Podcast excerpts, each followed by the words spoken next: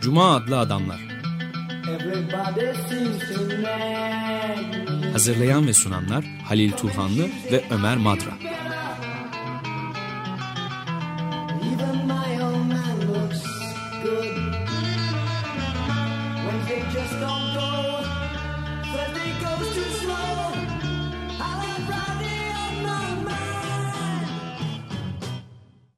Destekleri için Açık Radyo dinleyicileri Baran Güney ve Bülent Erdoğan'a teşekkür ederiz.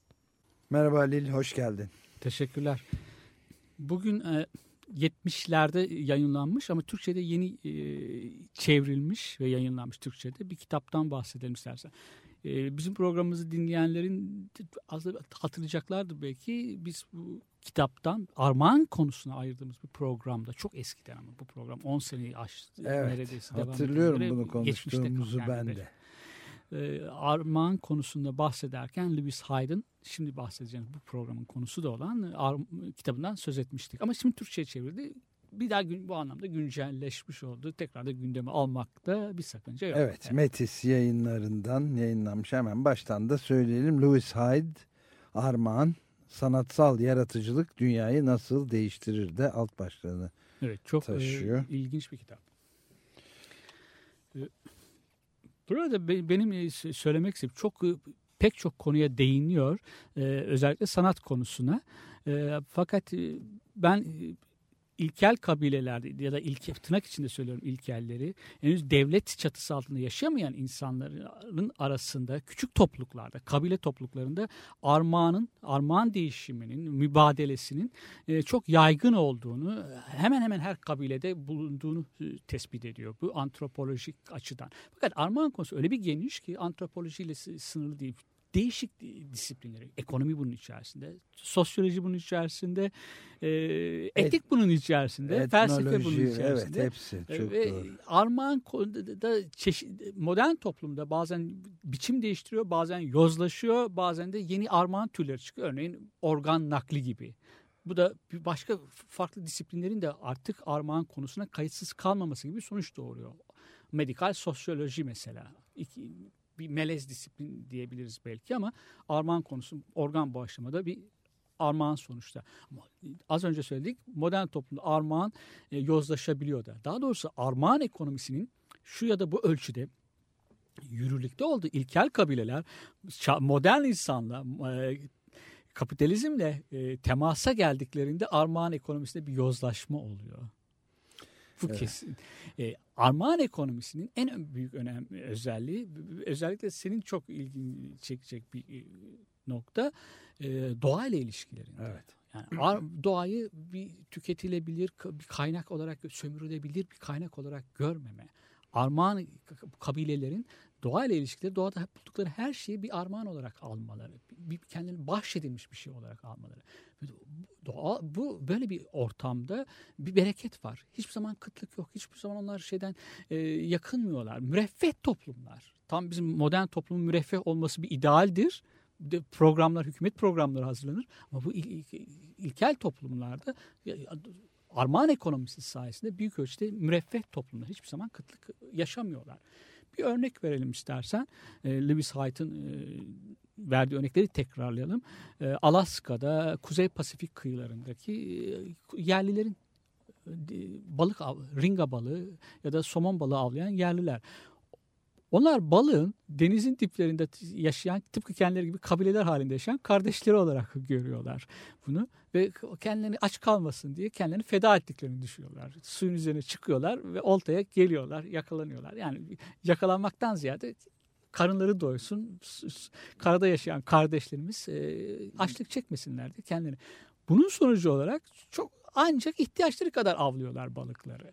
Ve hatta kılçıklarını da tekrar denize bırakıyorlar. Bu denize tohumlamak gibi bir şey. Hiçbir Evet. zaman yani burada e, bir tür dönüşüm e, dönüşüme doğadaki dönüşüme recycling o dediğimiz şeye tekrar dönüşüme inanıyorlar. O bilinç e, ge- gerçekleşiyor. Evet, aynı konuda bir- kitap yayınlamış olan Ali Akay'la da Rahmi Ödül programında konuşuyordu geçen hafta ve orada da aynı bu örnek de Evet. verilip Bu çok ilginç bir örnek ama bana da çok çarpıcı çok geldi. çarpıcı Yani bir örnek. Modern toplumda e, ilkel kabileler arasındaki farkı doğaya e, yaklaşımlarını göstermesi bakımından. Bu ama kapitalizmle e, temasa geldiklerinde birden armağan ekonomisi alt üst oluyor. Bu insanın yaşam tarzları alt üst oluyor ve tabii doğayı sömürüyorlar. O yörelerde konserve fabrikaları kurulduktan sonra de, yerliler denize girip avlanamıyorlar. Ee, orada mevsimlik işçiyorlar. Konserve fabrikalarında çalışıyorlar. Borçlanıyorlar. Armağan ekonomisi böylece alt üst oluyor. Ama daha da önemlisi armağanın niteliğinin değişilmesi. Armağan bir bolluk, verilen insanlar arasında bir ilişki yaratıyor. Bir dostluk, bir dayanışma. Armağan ekonomisinin yürürlükte olduğu yerlerde bir dayanışma var insanlar arasında. Ama doğada da var armağan ekonomisi.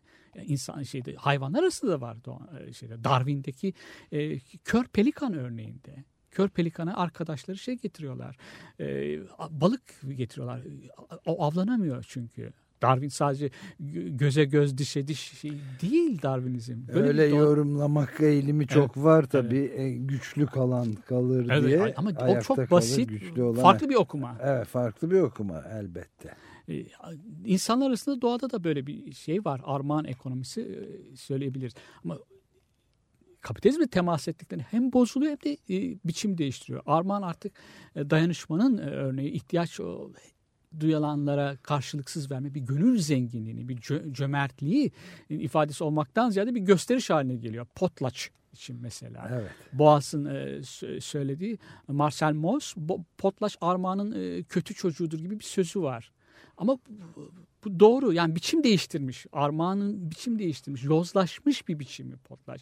Kabileler işte karşılıklı olarak birbirlerine gösteriş, zenginliğin gösteriş, Şimdi göstermek Kim, amacıyla. evet e, Potlaç'ın ne olduğunu da iki saniyeyle paylaşalım istersen. Bir tür armağan türü. Evet, ama bir tahribe dayanıyor. Evet, mi? doğru. Malı, varlığını, bütün varlığını kim daha fazla yok edecek, Evet, yarış. imha edecek yarışı oluyor. Evet, potlaç Yani bu. armağan ekonomisinin en büyük özelliği zaten tüketim ekonomisinin tam karşıtı olması, tüketimden farklı olması.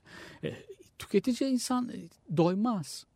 Tüketim bir ihtiras. İhtirasla hareket eden insan aç karın açlığıyla falan alakası yok. bunun. Yok tabii. Fiziki, e, biyolojik ihtiyaçlarla falan şey yok. Doymaz. Tükettikçe tük- tükettikçe tüketiyorsun. Ama demin verdiğimiz örneklerde sen de söyledin. Bir başka programdaki açık radyo programcılarının da söyledikleri gibi o yerlilerin örnekleri doğayda sadece avlanabileceği, sadece karnını doyurabileceği kadar. Evet çok e, naif, saf değil. Öldükten sonra denize bırakmanın bir anlamı yok belki balıkları. Ama doğaya ne kadar yaklaştı, nasıl yaklaştıklarını göstermesi Evet, bakımından. Kuzey Amerika kızıl yerlilerinde de çok e, rastlanan bu Hı hı. tip şeyler var değil mi? Yani Evet, evet. Doğanın tam bir parçası olup yani e, ihtiyatlılık, basiret ilkesi Evet, de yani. bunu gerektiriyor zaten. Doğayla İşte ne kadar e, dostane bir ilişki kurduklarını. şey- Aksi takdirde hep beraber yok olacaklarını da bi- bilmez olurlar mı? Tabii ki biliyorlar. Evet yani çünkü doğanın bağrında yaşıyorlar. Evet. Doğadan besleniyorlar. Doğanın o, o koşullarda yaşıyorlar. Şimdi burada Lewis Hyde'da e, tamamlamak babında haddimiz, haddim olmayarak bir şey söyleyeyim. Sir James Fraser'ın o altın dalında da vardır. Büyü, e, din ve bilim. Büyü aslında aradaki dini çıkarırsam büyüyle bilim birbirine benzer, yakındırlar der. Bu verdiğimiz örnekler, aktardığımız örneklerde yerliler doğanın nasıl döndüğünü, nasıl doğanın yasaları, kendine özgü yasalarını anlamışlar. Yani neden sonuç ilişkisi tam olarak kavrayamamışlar ama doğadan ihtiyacından fazla alırsan, tüketirsen, sömürürsen sonunda o şey olamayacak. Yani Bunun bir intihar olacağını. Evet. Bir sonu var onu anlamışlar. Ama beyaz adamlar geliyorlar dediğim gibi ne kadar alabilirse ne kadar alırsa ne, yörede ne somon balığı kalıyor ne de başka bir şey. Yani denizleri kurutuyorlar. Deniz yani deniz çok bereketin ifadesidir. De- Deniz de kum, denizde su. Ama tük- son, denizde balık ama tükeniyor sonuçta. Evet yani bu e, içinde bulunduğumuz işte korkunç şimdi çok e, büyük bir boyut kazanmış olan kriz mali krizin de hatta bunalım da 2008 bunalımına doğru da kesin olarak gidiyor ve muhtemelen bir daha hiçbir şey aynı şekilde eskisi Kesinlikle gibi öyle. olmayacak. E, onun temeli de tam bu açgözlük, ihtiras Evet, yani evet, evet. kaynaklarının çok ötesinde bir takım e, enstrümanlar bulup Hı hı. araçlar bulup e, daha daha daha fazla Evet, evet. daha fazla nasıl tüketebilirim anlayışına dayalı ve sonucunda görülüyor. Yani iki ekolojik krizle ekonomik kriz aslında birbiriyle Tabii tamamen toplumla, e, bağlantılı. toplumla tetikliyor. doğa arasındaki çok yani insanın toplumdaki yaşayışı toplum kurduğu toplum düzeniyle doğaya yaklaşım arasında birbirinin uzantısı aslında. Aynen öyle. Yani. Yani kapitaliz doğanın da bu kadar tahrip edilmesi kapital, kesinlikle kapitalizmin sonucu. Bir şey daha söyleyeceğim şarkıya geçmeden önce.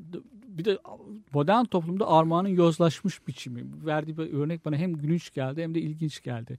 Ee, 1970'lerin sonlarında Amerika'daki bazı şeyler e, Burger King mesela McDonald's gibi ya da Domino Pizza rekabet ediyorlar birbirine. Ortalama bir ailenin işçi ailesinin işte e, haftada 3 gün falan dışarıda bu tip yerlerde yemek yediğini ama bu tip yerlerde yemek yerken de çocukların tercih anne babaların anne babaların çocukların fikirlerini sorduğunu. Çocuklar onları çekiyor oraya. Ben bugün King Burger'da yemek istiyorum gibi.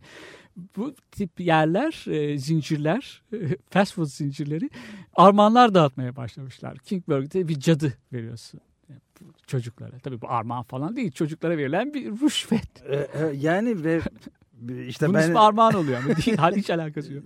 evet yani belki de en uç noktası bu. Benim de Ne kadar yozlaştığını gösteren. sürekli takıldığım mesele budur mesela. Bir çocuklarla Çocuk filan beraber aslında. Evet, çocuklarla beraberken filan e, eskiden şey derdim. Aa bak e, bütün insanları ne kadar seviyor bu şirketler ve hediye veriyorlar Evet. bize diye. Baba niye öyle söylüyorsun? Bizi işletiyorsun filan diyor. Evet. E niye sevmeseler niye hediye desinler ona diyordum ben de o zaman Yani, yani. acayip bir sömürü var. Çocukların e, anneler çocuklarını kır- kıramıyorlar. Ee, onların anneyle çocuk arasındaki bağın bir duygusal bağı sömürüyorsun. Çocuğun e, sömürüyorsun. E, Böyle çift katlı bir sömürü var. Evet. Dediğim gibi o, hediyeyle falan hiç alakası yok. Tam bir rüşvet. Evet, tam bir rüşvet. Rüşvetin adına da hediye diyorlar. Armağan diyorlar. Acayip bir şey evet. Peki bir ara verelim şimdi ve Bob Dylan dinliyoruz. I Want You adlı şarkıda.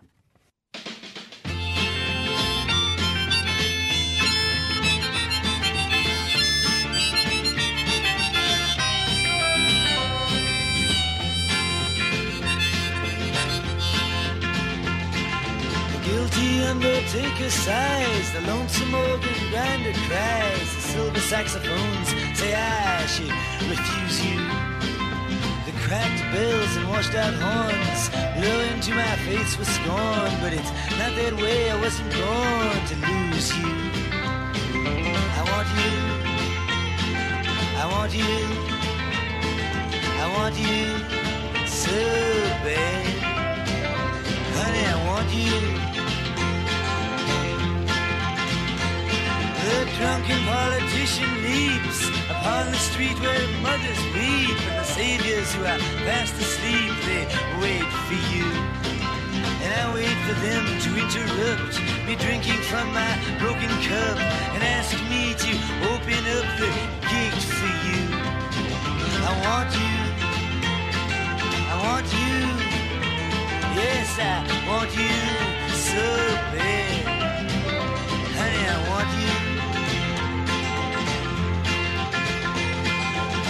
My fathers, they've gone down. True love, they've been without it.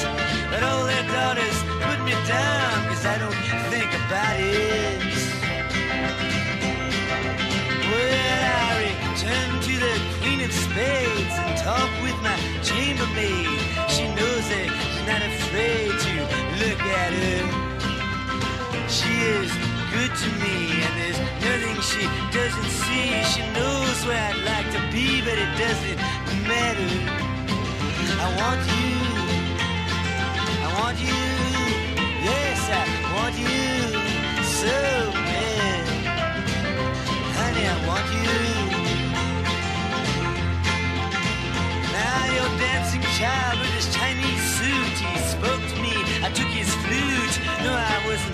Cute to him, was I?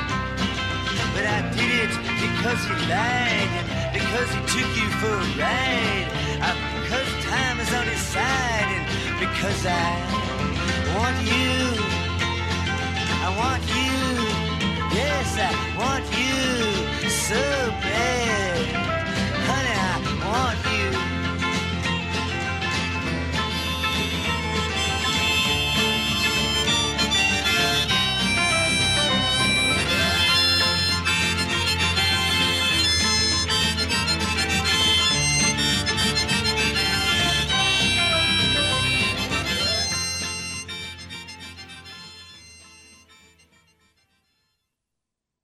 I Want You idi dinlediğimiz parçanın adı Bob Dylan'ın bir şarkısıydı.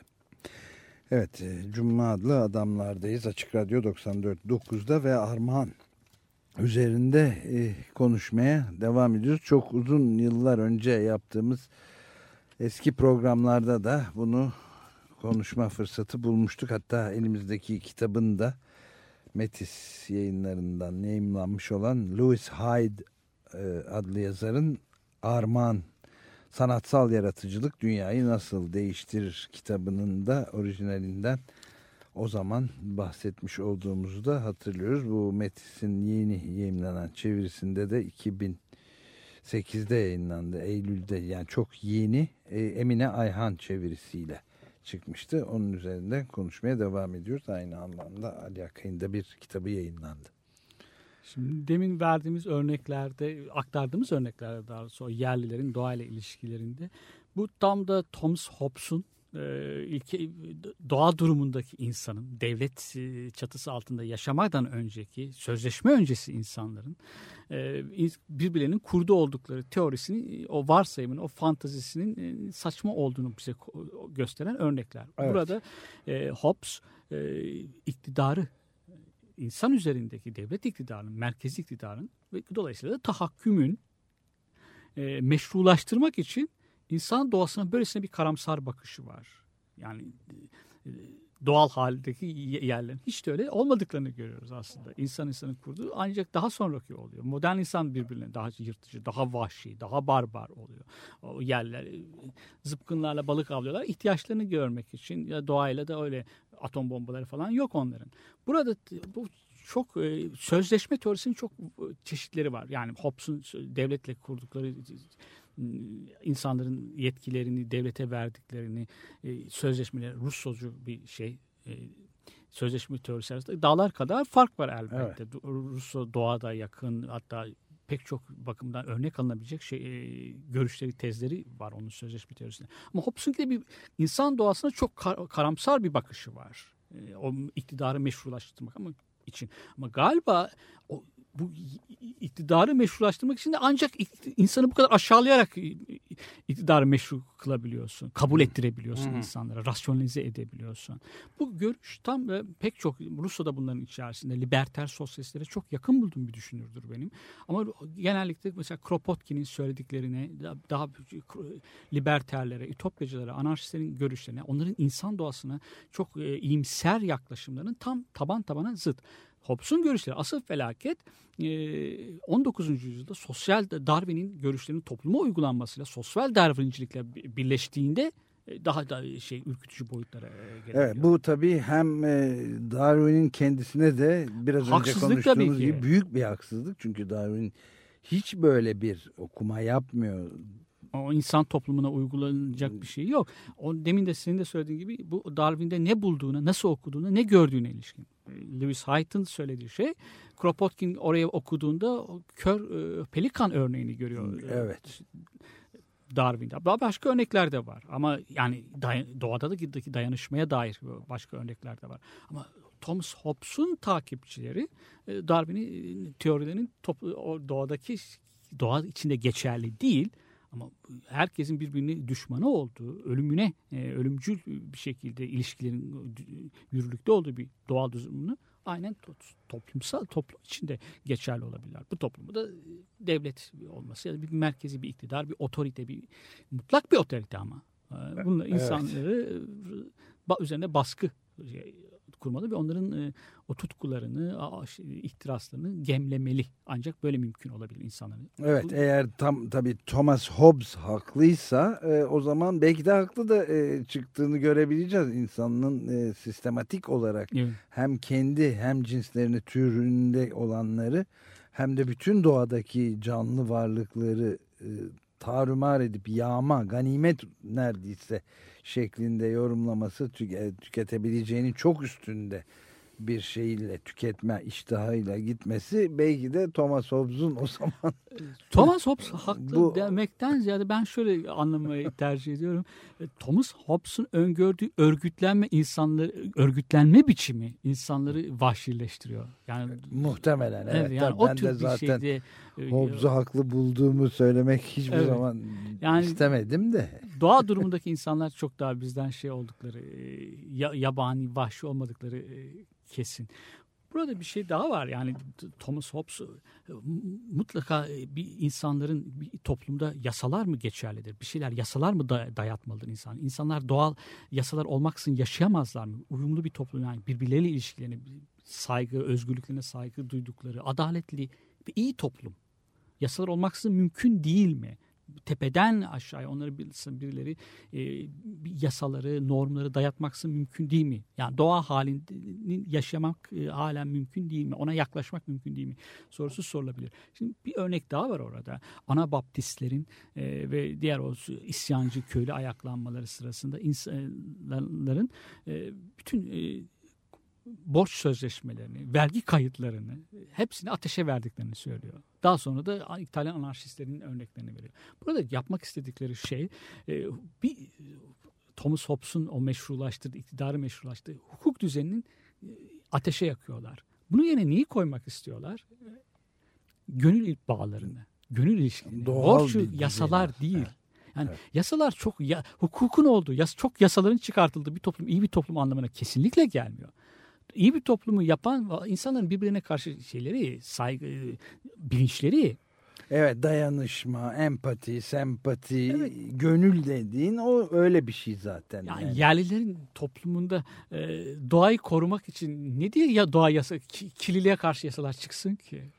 Yani Evet. doğaya yaklaşımlarında insanlar doğaya sömürü alanı olarak yaklaştıkları için bunu dizginlemek için yasalar şey- çıkıyor şeyde insanlar ko- çıkarma gereğini duyuyorlar. Ki çevre kirliliğini önlemek için yasalar. Bir nebze işte ön- önleye, ne kadar önleyebilirlerse. Ama çevre bilincinin, çevre duyarlılığının ge- ger- yerleşmiş olduğu bir toplumda bu yasalara hiç gerek yok. Benim bunu okurken aklıma bir şey geldi. İngiltere'de e, sıra bekleme yasası çıkmış bir tarih. Çok eski bir tarihte. İnsanlar e, İkinci Dünya Savaşı sırasında belki de Birinci Dünya Savaşı'nda bilemiyorum. Kuyrukta beklemek için bir yasa çıkmışlar. Ama artık kuyrukta beklemek için bir yasaya gerek yok. Çıktı o yasa yürürlükten kalkmış. kalkmış. Ya da geçe şey e, değersiz kalmış. Çünkü birisinin sırasını almaya çalışmak yasalara aykırı bir davranış değil, ahlaka etik olarak Etiğe ayıplanacak bir elbette. davranış. Yani Şimdi bu bana çok ilginç bir şey de hatırlattı. İki dakika müsaade edersen bunu da ekleyeyim. Yani Ekvador'da bir iki hafta önce anayasa, yeni bir anayasa kurucu meclis anayasa yaptı yeni başkanla birlikte. Ve burada dünya tarihinde, insanlık tarihinde ilk defa olan bir şey oldu ve anayasaya bir madde koydular. Doğanın e, kendi bütün canlı ve cansız varlıklarıyla doğanın kendisinin e, ayakta kalma, kendini sürdürme, direnme ve doğal çevrimlerinin de yürütülebilmesi hakkını bir temel hak olarak evet, doğaya veren do- bir Kızılderililerin dilini de Evet. yansıtan oradaki yerlilerin mantığın anayasaya yer almış olması ya diyorsun. bu inanılmaz Bence de bir öyle. şey. İlk Bence defa öyle. Doğru, böyle doğru, bir şey doğru. oldu ve bütün Ekvator vatandaşları da kendilerine herhangi bir zarar gelmemiş olsa dahi bu hukuk olarak Evet. çok ilginç bir şey. Alışa geldiğimiz bu kapitalist ve neoliberal özellikle düzende çok hiç alışa, alışmadığımız bir şey bu. Yani herhangi bir şekilde doğaya verilen bir e, zarara karşı dava açabiliyorlar. Evet. Kendilerine bir şey olmasa bile. Tabii temel belgelerde yani al- alınıp alınması o bilincin yerleşmesi kuşaktan kuşağa geçmesi bakımından önemli. Ve zamanla da onlar o demin verdiğimiz o sırada bekleme yasası, kuyrukta Evet, ihlal tabii. etmeme yasası gibi geç, kendinden geçersiz o, kendi- bilinç yerleştirme. olması gerekir. Evet. Ama yani iyi bir toplum o, yasaların olabildiğince az oldu. Yazılı yasaların, yazılı belgelerin o iyi bir toplumdur. Yani onlara ihtiyaç duymam, duymazlar. Hukuk hukuk devleti dediklerinde ben biraz irkiliyorum. Yani e, çok e, adaletli bir şeymiş. Türkiye hukuk devletidir. Bunun- Ama Türkiye daha çok bir kanun devleti tabii. Evet, işte hukuk kanun. devleti değil. ama hukuk da yani doğal Evet. hukuk anlamına gelmiyor Evet, be- evet. bence. Öyle anlıyorum. Kitabın alt başlığında da vurguladığı bir şey var. İkinci parçaya geçmeden istersen kısaca ona da değinelim. Ee, sanatla armağan arasındaki. O çok e, ilginç. Sanat, e, sanatçı e, armağanlandırılmış kişidir. Gifted. Evet öyle de. Ye- bir yetenek anlamında Evet, da yetenek, söylenildi. yetenekle armağan aynı anlama geliyor Evet. zaten. Birisi bahşetmiştir onu. E, Kendisi oturup yazmaz. Birisi e, esin meleği gelir. Müz Evet. gelir onu yoklarlar gecenin çok kuytu bir saatinde, ıssız bir saatinde, tenha bir saatinde gelirler o masanın başında yazar. Kendi armağanını başkalarına bahşedilen şeyi dağıtır bir şeylerle paylaşır e, yazar da. Sanatta Yani bir armağan ekonomisi. Müzikte de Müzik öyle, besteci resimde de, öyle, evet, yazıda evet. öyle, hepsinde öyle. Çünkü ım, başkalarına yaşama sevinci vermeye vermek ister. Kendi o bazen çok karamsar bir yazar da sana e, yaşama sevinci verebilir. daha Dostoyevski'de de bulabilirsin. Evet, Kafka'yı da Ta- kesinlikle öyle. Evet. Bir direnme gücü verir Evet. hayatta. Bir yaşama sevinci verir. Ben yani çocukluğumda hep yaşama sevinci veren yazarları tercih etmişimdir. Verdiği örneklerden bir tanesini ben de çok favori e, şairimdir. Walt Whitman mesela. Evet. Bu kadar gönlü gani bir şair e, ben düşünemiyorum. Yani paylaşan, kendinden veren, hasta bakıcılık yapıyor mesela o örneği. Bütün şey kaçak köleleri ki saklıyor Walt Whitman. Müthiş bir şey. Benim verdiğim diyeceğim örnek André Gide mesela armağanlar dağıtan bir şeydir, e, yazardır. Dünya nimetleri. Kendisi uzun bir hastalık döneminden çıktıktan sonra e, doğanın ne kadar e, bahşedici olduğunu anlatır ve insanlara bir yaşama sevinci verir. Dylan Thomas e, okuruyla kadeh tokuşturan, okuruna içki ısmarlayan bir şairdir bence. Böyle şair ol- şa- olarak. Onunla oturup şiir, ok şiir okumaktan ziyade bir iç- masada sohbet ettiğim bir şairdir. Armağan dağıtırlar. Evet, böyle. Türkiye'den de mesela Orhan Veli'nin çok bu nitelikte biri olduğunu söylemek Evet, mümkün Orhan bence. olabilir. Yani Böyle çok isimler var. gönlü Çok yüce, evet, evet, gönlü dağıtan böyle gani. Evet. Yani bunlar- dediğim gibi e, sanatın şöyle bir şey var. E, Sanat e, yani ikilemi var daha doğrusu. Sanat meta piyasasının piyasanın dışında kalmaya çalışıyor. Çünkü sanat tüketilebilir bir şey değil. Ama bir yandan da satılıyor. Galerilerde satılıyor ya da şey, kitapçı vitrinlerinde gi- gittiğinde kitaplı yeni çıkmış kitapları görüyorsun. Bu çok satması armağan ekonomisinin dışında kalması anlamına gelmiyor. Böyle bir Gelmiyor. şeyi var, ikilemi var. Ama yine de armağan niteliği sanatın ağır basıyor.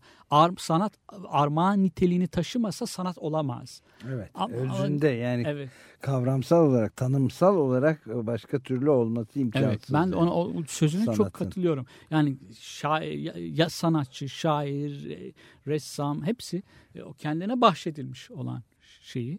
E, başkalarına da okuruyla, dinleyicisiyle, e, ressamda izleyicisiyle e, paylaşmaya paylaşmak. çalışıyorlar. Evet. Yani Ana ki- sanatçılar kavram çoğu paylaşma yani burada. çoğu kez başkalarından e, bir, başka bir, bir dışarıdan gelen bir aşkın bir gücün kendilerine bunu verdiğini söylüyorlar. Orada verdiği bir Theodor Rothke örneği var. E, dizeleri yazarken birden kendi e, iradesi dışında yazmış gibi e, hissediyor bir gece kendisini ve o- diz çöküp dua ediyor. Evet bu bağış, bu Bak, armağana evet, yeti, yeteneği. Ne kadar güzel dizeler yazdım ben diye şey yapıyor. Jack yeteneği. Kerouac var. Evet. Yazması bir törendir onun için. Mumlar yakar ve, Katoliktir de. Mumlar yakar dua eder. Yani bana esin ver diye. Evet. Şeyde bir hatırlıyorum. 400 darbede çocuk Balzac'a mı şey yapıyordu? Mumlar yakıyordu. Aa, evet öyle bir. Öyle Şimdi bir- sen ben- söyleyince hatırladım. Öyle Truf- bir şey var. Truffaut'un filminde evet. Yani e, yazarların bu tip böyle inançları var. Bir esin perisini davet etmek. Gel bu gece beni yalnız bırakma. Evet. Gel de bir şeyler Bir- yazayım. Böyle bir ritüel evet. E, Tam Geldiğinde bir de bir minnet duyarak orada e, Theodor Rothke örneğinde olduğu gibi e, diz çöküp dua ediyor yazdığı şiirleri için. Ama onu da aynı zamanda yaz şeyleriyle okuruyla da paylaşıyor. Evet bir e, müzik daha dinlemenin sırası geldi. Gene Bob Dylan'dan Positively Fourth Street adlı çok tanınmış şarkılarından birini dinleyeceğiz şimdi. You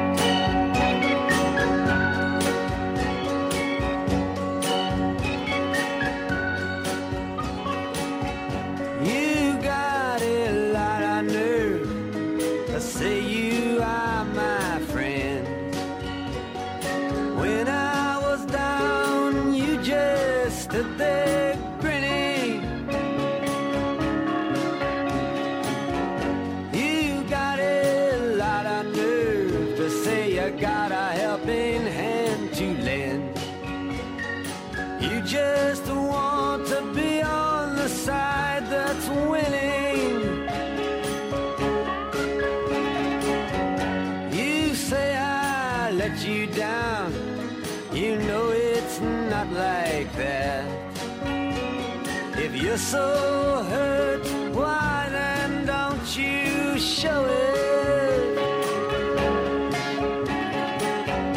You say you've lost your faith, but that's not where it's at.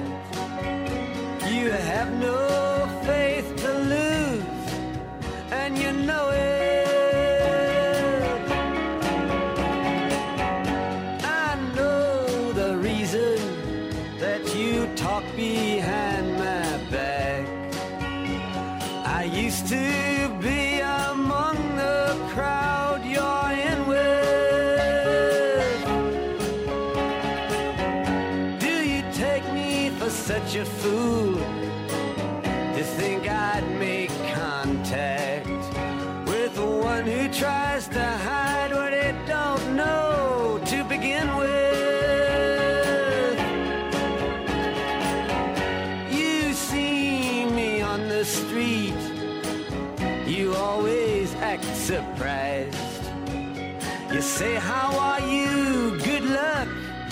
You don't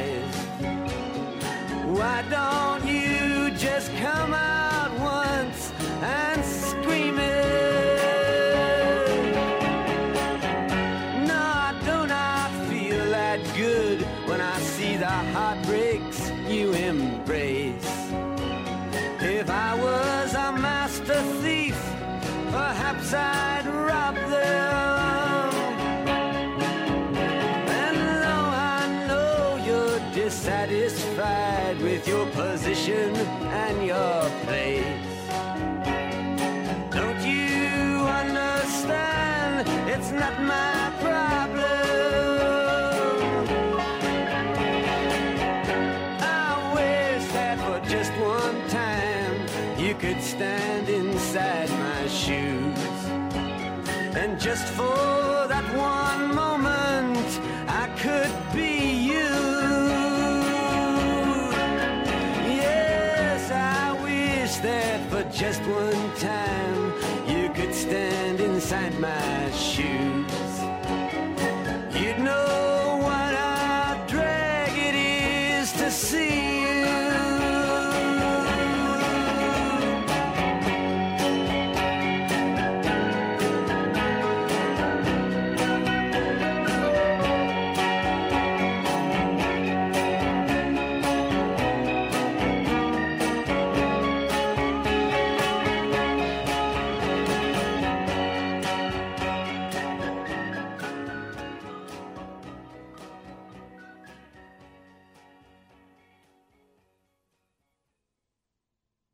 Positively Fourth Street adlı şarkıda Bob Dylan. Bunu dinledik ve Cuma adlı Adamlar programı Açık Radyo'da 94.9'da devam ediyor.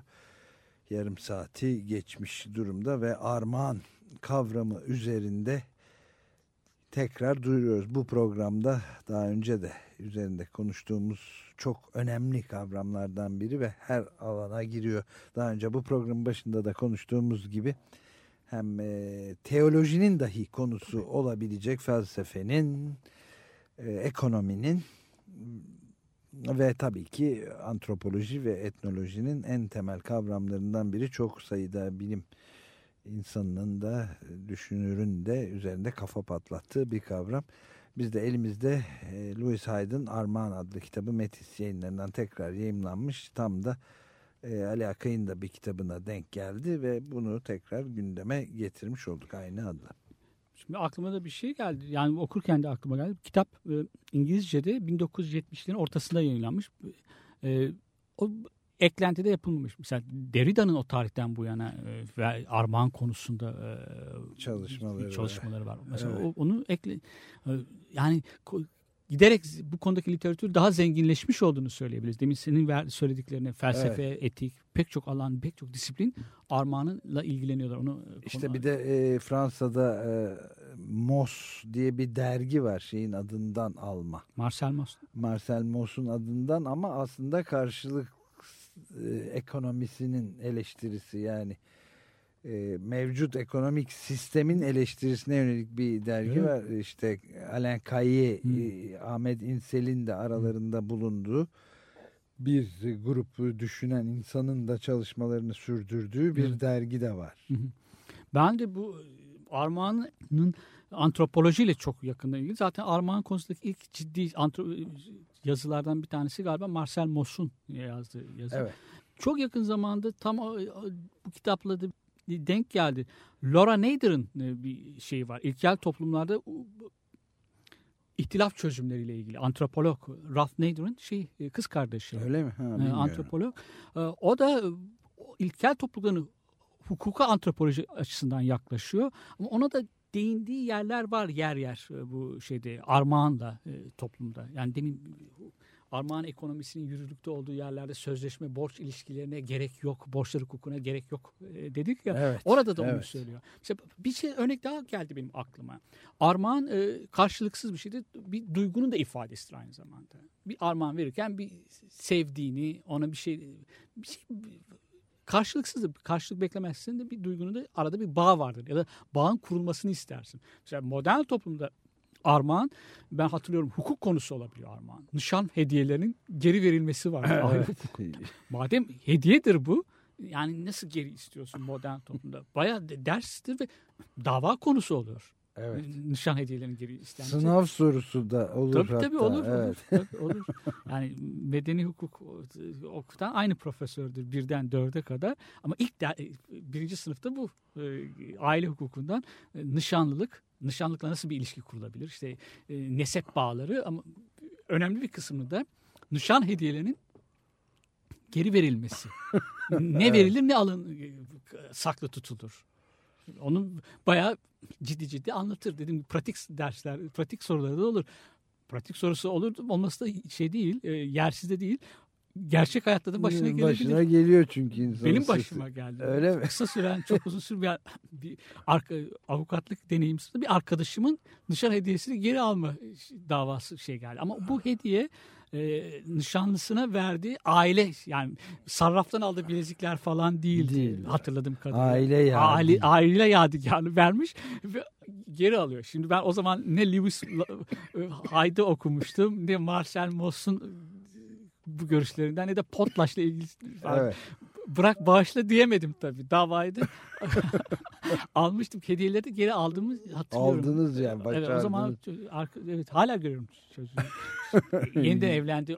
Şimdiki karısında mıdır mücevherler? Annesinden kalanları bilemiyorum. Artık.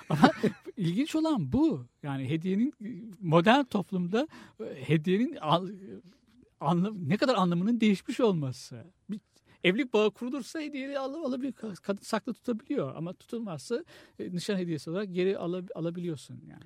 Bu, Evet. Bir Şimdi- sayede okurken de bu gelmişti. E, şimdi bütün hayatımızda işte mesela e, bu cep telefonuyla ne kaç kontör konuşursa insan ona karşılık ek hediye olarak yeni konuşma hakkı rüşvet, verdi. hediye.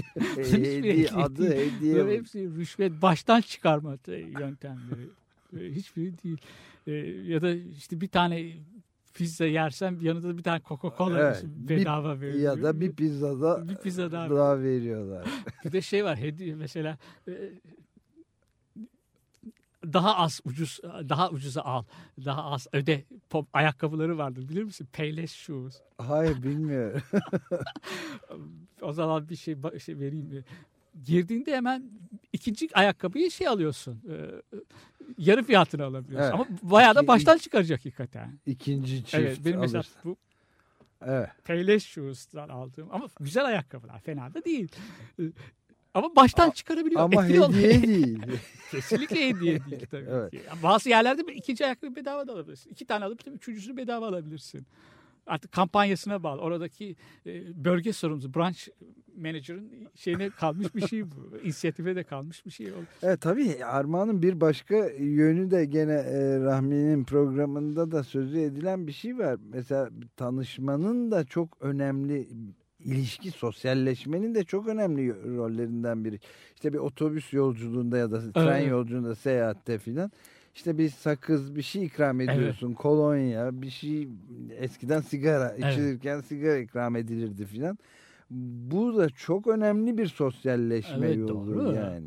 Doğru yani O armağan işte o gerçek. armağan yani karşılıksız olmaz. Beklentisi bir şey almamak, geri istememek bütün bunlar tabii o armağanın belirleyici özelliği Evet. ama modern toplumda bu verdiğimiz az önce verdiğimiz örneklerin armağanla falan hiç hiçbir ilgisi yok. Ayakkabılarda Söke söke dahil, alıyorlar, evet. dahil.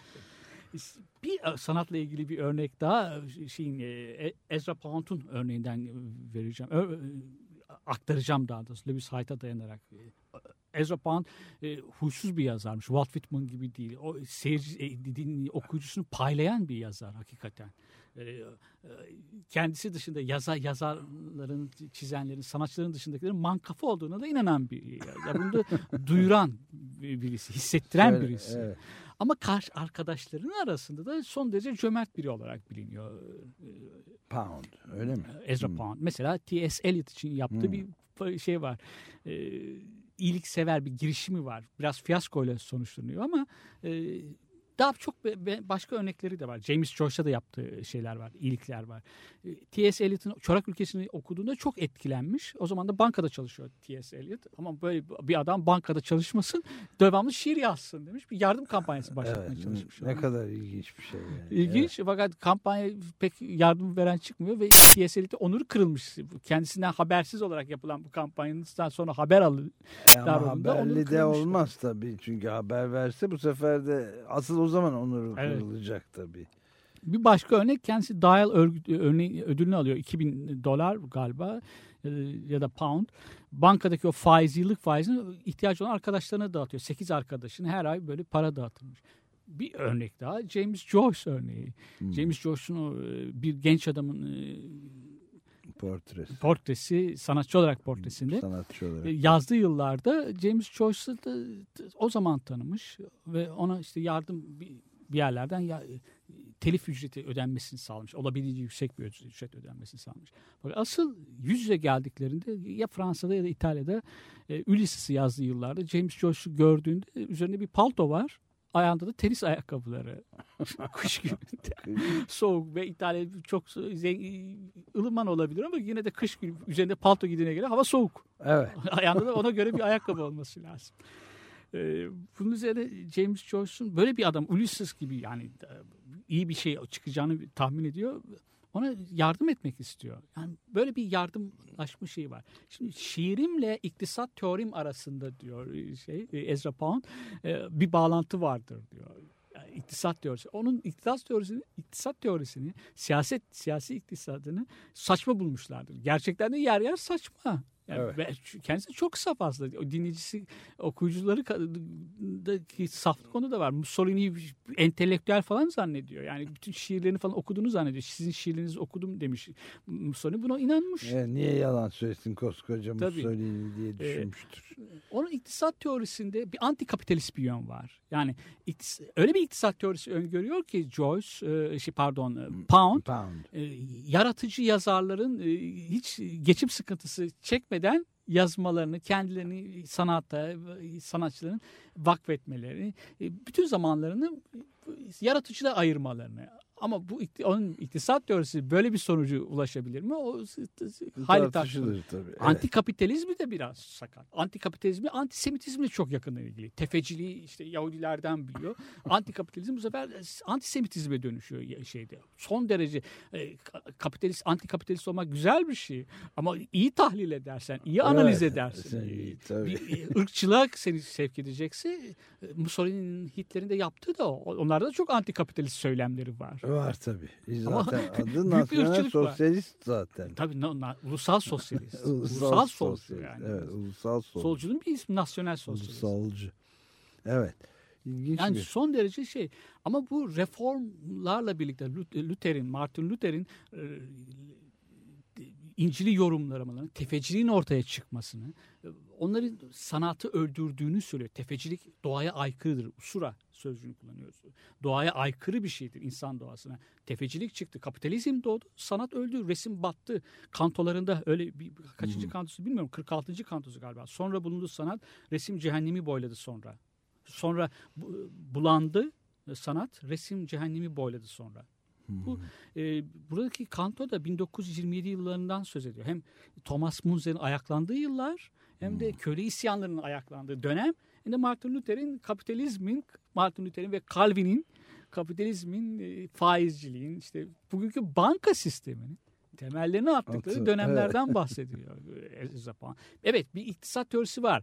Lewis Hyde'ın söylediği gibi e, zannedildiği kadar saçma boşa atılacak, çöpe atılacak, tukaka denilecek bir şey değil belki e, iktisat teorisi ama e, şey de değil. E, tutarlı da değil. Evet. Tutarlı. Zaten iktisatçı da değil. Bir e, şey yapalım mı? E, Bir müzik daha dinleyelim şimdi. The, The Gun Club'a geçiyoruz buradan ve Sacred Fires, e, pardon Secret Fires adlı şarkıyı dinliyoruz. Abi.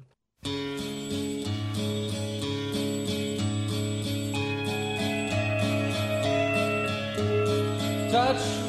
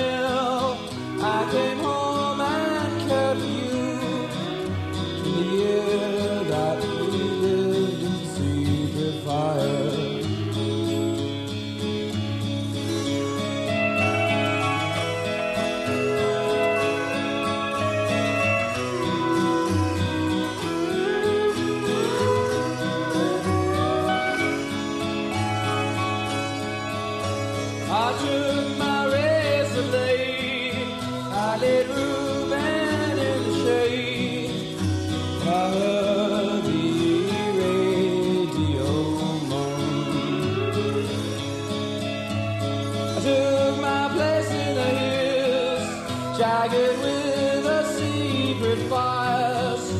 I called you through the valley, down among the wires.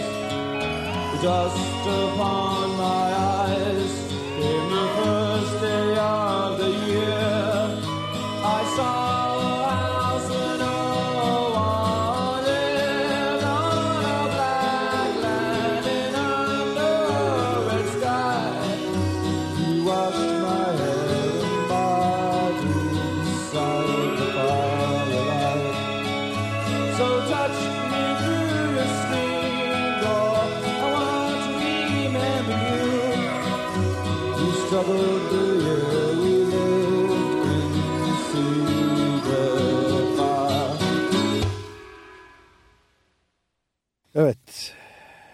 Secret Fires, Gizli Ateşler The Gun Club'dan dinledik.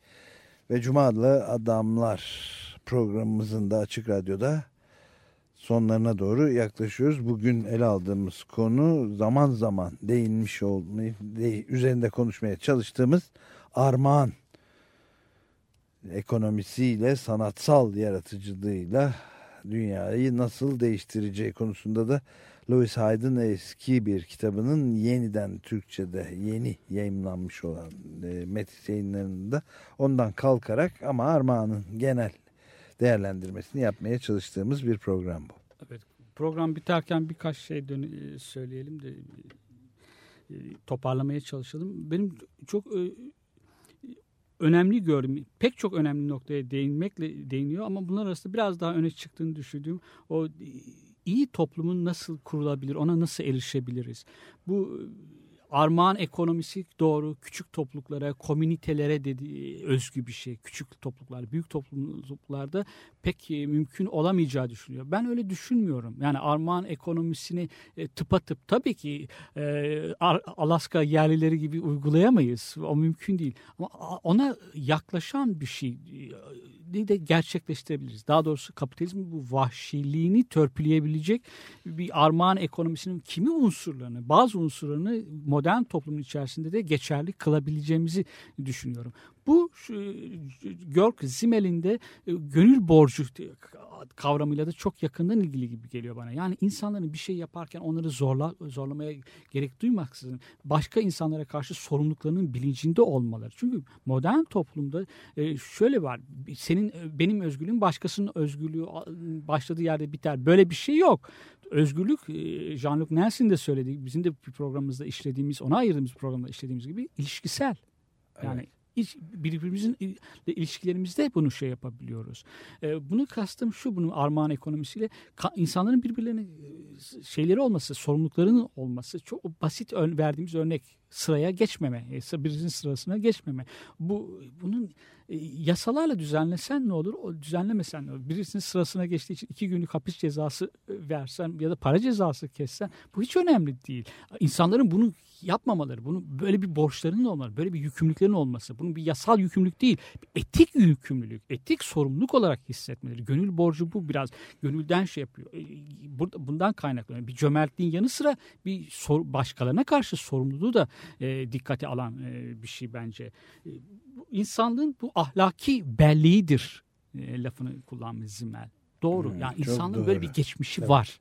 Ama insanlık bu geçmişi e, dönsün demiyorum bunun mümkün olmadığını biliyorum.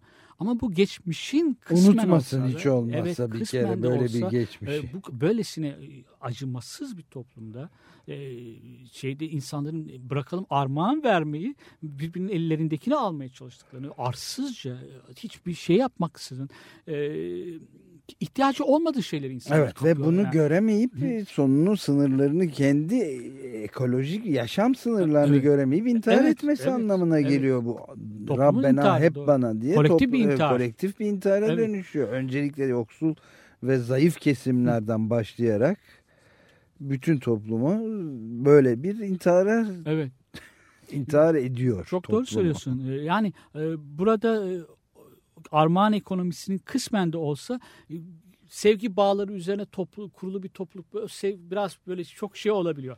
Etik bağlar üzerine. Evet. Topluluk bize bir toplum e, oluşmasına bize katkıda bulunabilir. Bundan ben armağan ekonomisini o şeyler gibi çok ütopyacılar gibi naif düşünmüyorum. Yani Kropotkin'in görüşleri elbette 21.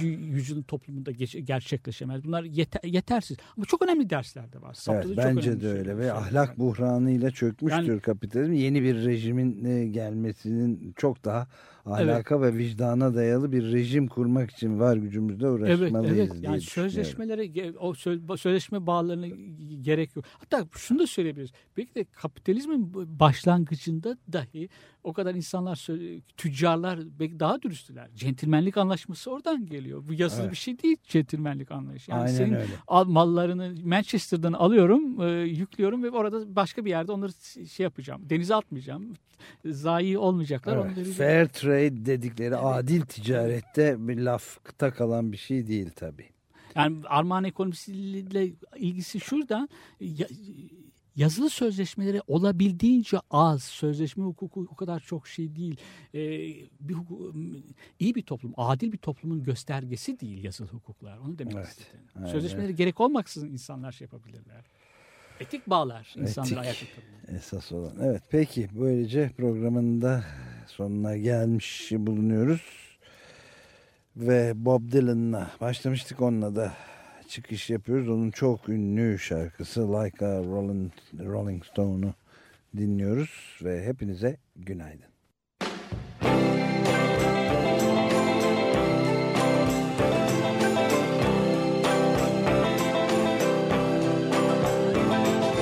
Once upon a time you dressed so fine Threw the bumps of dime in your prime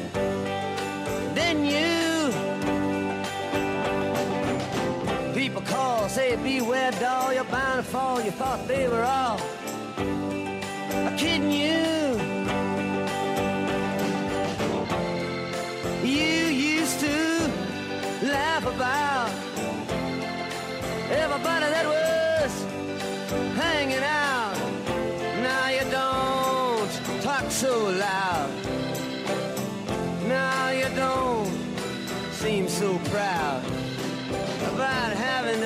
ground.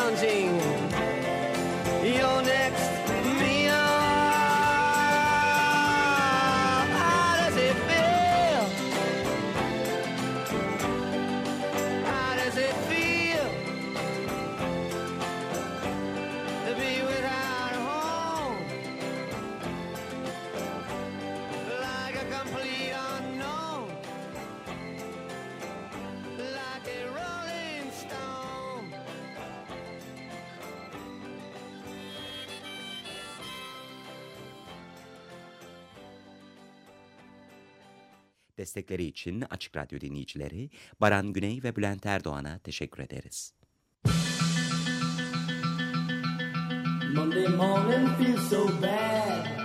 Cuma adlı adamlar. Hazırlayan ve sunanlar Halil Turhanlı ve Ömer Madra.